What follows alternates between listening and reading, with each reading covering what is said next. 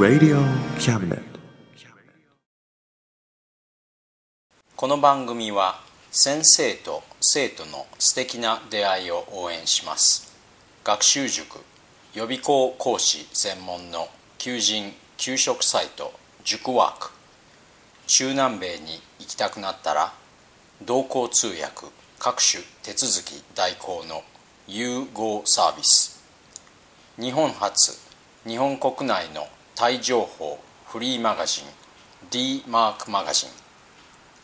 タイ料理タイ雑貨タイ古式マッサージなどのお店情報が満載。タイのポータルサイトタイストリート。タレントや著名人のデザインも手掛けるクリエイターがあなたのブログを魅力的にリメイク。ブログ工房 by ワールドストリート。スマートフォンサイトアプリ Facebook 活用。Facebook デザインブックの著者がプロデュースする。最新最適なウェブ戦略。株式会社ワークス。T シャツプリントの SE カンパニー。そして学生と社会人と外国人のちょっとユニークなコラムマガジン。月刊キャムネットの提供でバンクーバーよりお送りします.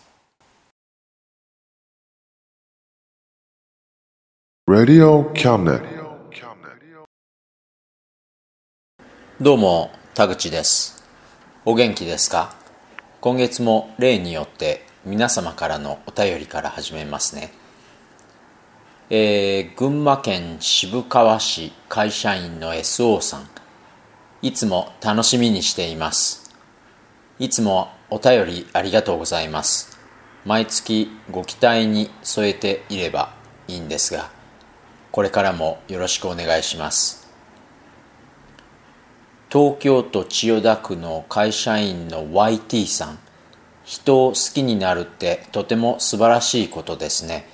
私も今恋しています。思いはまだ伝わっていないですがどうなりますかね。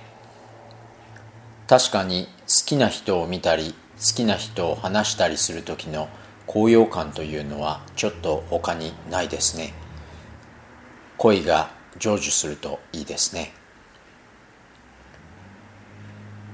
えー、東京都葛飾区学生のリコさん。21歳の方ですね。毎年花粉の時期が来ると悩まされています。そちらでも同じですか？そんなイメージがないので。昔はそうでもなかったんですがこの数年は花粉症の自覚があります。年のせいかバンクーバーの花粉が多発するようになったのかは調べていないので分かりません。今度調べてみますね。でも21歳ってすごいですね。東京都練馬区自営業の千々さん。私の場合ちょっとよそ見をしていたら後ろ頭ガーンってな具合で離婚ってことになってしまいました。いまだにわからん。女の人ってわからん。怖いよね。突然の離婚って大変そうですね。僕の場合はそうじゃなかったので友人からも「お前の離婚は全然大変そうじゃなかったな」なんて言われる始末です。今月はちょっとバタバタしていて落ち着いて文章を書けるような状況ではないんですね。というわけで昔書いた文章を探してみたら坊やがというのは15歳になる僕の息子です。生まれた時のことを書いた文章を見つけたのでそれを紹介させてください。忙しくてバタバタしているというのもあるんですが実際のところはちょっと疲れているかなというのもあります。僕は高校の教師をしていて学期末に生徒の採点をまとめないといけないので先週までそれに追われていました。加えて坊やはもう高校1年生なので彼のテストやレポートの締め切りも重なって僕は彼の勉強を手伝っているので家族2人で先週までバタバタしていました。これほど忙しい合間を縫ってというか忙しかったからなのか坊やは僕に無断で3万円程度の買い物をしてしまいました。これは家族の一員ではないんですが愛車のフィアット500のトランクが開かなくなって忙しいスケジュールを割いて修理をしに行ったらこれが7万円ぐらいかかって結局10万円のロスになりました。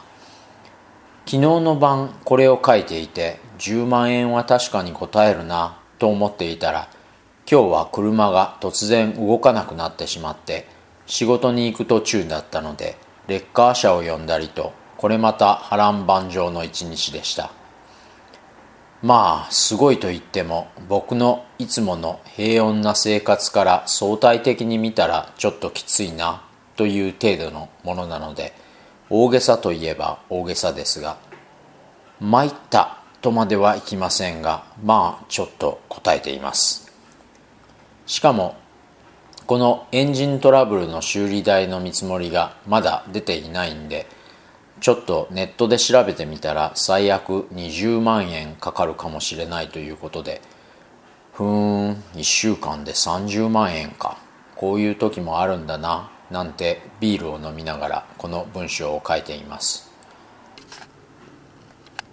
フィアット500はどういうわけか中古の値段が高いのでこの際修理して売ってもっと効率が良くて信頼性のおける車を買うかななんてこともふと考えてみたんですが新車で買ってから5年間問題なく一生懸命走ってくれたことを考えると本人というのは車ですね。にはその一生懸命の自覚があるかないかは別にして実はその5年間僕はこの車に励まされ癒されてきたんですね。だから多分簡単に手放すことはできないと思います。車っていうのはどうしてもメンテの費用がかかるものだし坊やの僕のお金の無断使用にしても子供のメンテ費用と捉えるべきじゃないかなとも思っています。こういう出費があるたびに僕は動揺して自分のことを小さく思います。でもその後でいつも僕は何のために生きているのか金や効率や平穏のためじゃないよなと思います。ひょっとしたら坊ややフィアットはこのことを僕に戒めたかったのかもしれませんね。そうだとしたらもっと安価に済ませてもいいんじゃないかなとも思いますが何しろ相手は自動車と子供ですからね。仕方がないといえば仕方がないのかもしれません。さて本文です。というのは坊やが生まれた時のことを書いた文章ですね。産気を感じた妻が病院に入ったのは午後だったんですが坊やが生まれたのはそのずっと後で夜中をずっと過ぎてからでした。ちょっと落ち着いてから病院の窓から外を見ると朝を待つ夜空が少し明るくなっているのが分かりました。坊やの出産はお腹の中で坊やの向きが途中で変わっちゃったかなんかでちょっとした難産だったのでひょっとしたら坊やは僕が一人で育てていくことになるかもしれないなとちょっと覚悟したのを覚えています。でも坊やは無事に生まれてくれました。病院から家に帰ってからの坊やは赤ちゃんってあんまり反応しないように思っていたのでしばらくはじっとしている坊やを世話することになるんだろうなと予測していました。でも坊やは生まれてほとんどすぐに笑顔を含むいろいろな表情を見せてくれて僕を楽しませてくれました。うちでは当時猫を飼っていたんですが多分猫さんというのは猫の名前です。は赤ん坊を見たら危害を加えるだろうから処分した方がいいと獣医さんから忠告されました。さて猫さんは坊やに興味津々だったんですが坊やは大事なものだと感じていたのかもしれませんね。坊やが何をしても噛んだり引っかいたりすることはありませんでした。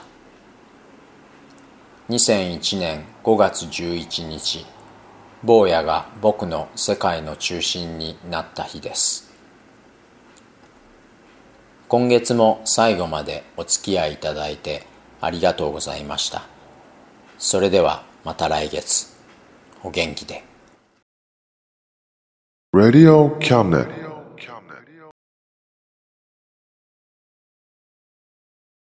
この番組は先生と生徒の素敵な出会いを応援します学習塾予備校講師専門の求人・給食サイト塾ワーク中南米に行きたくなったら同行通訳各種手続き代行の融合サービス。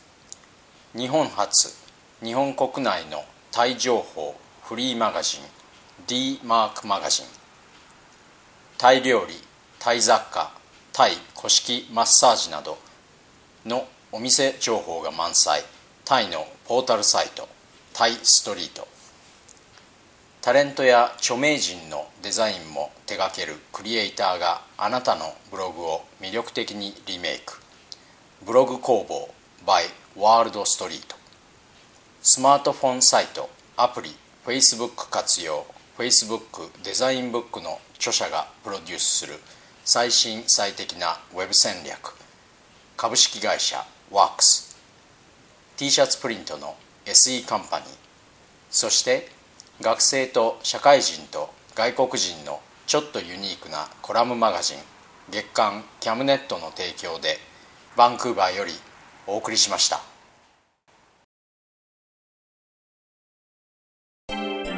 Radio Cabinet.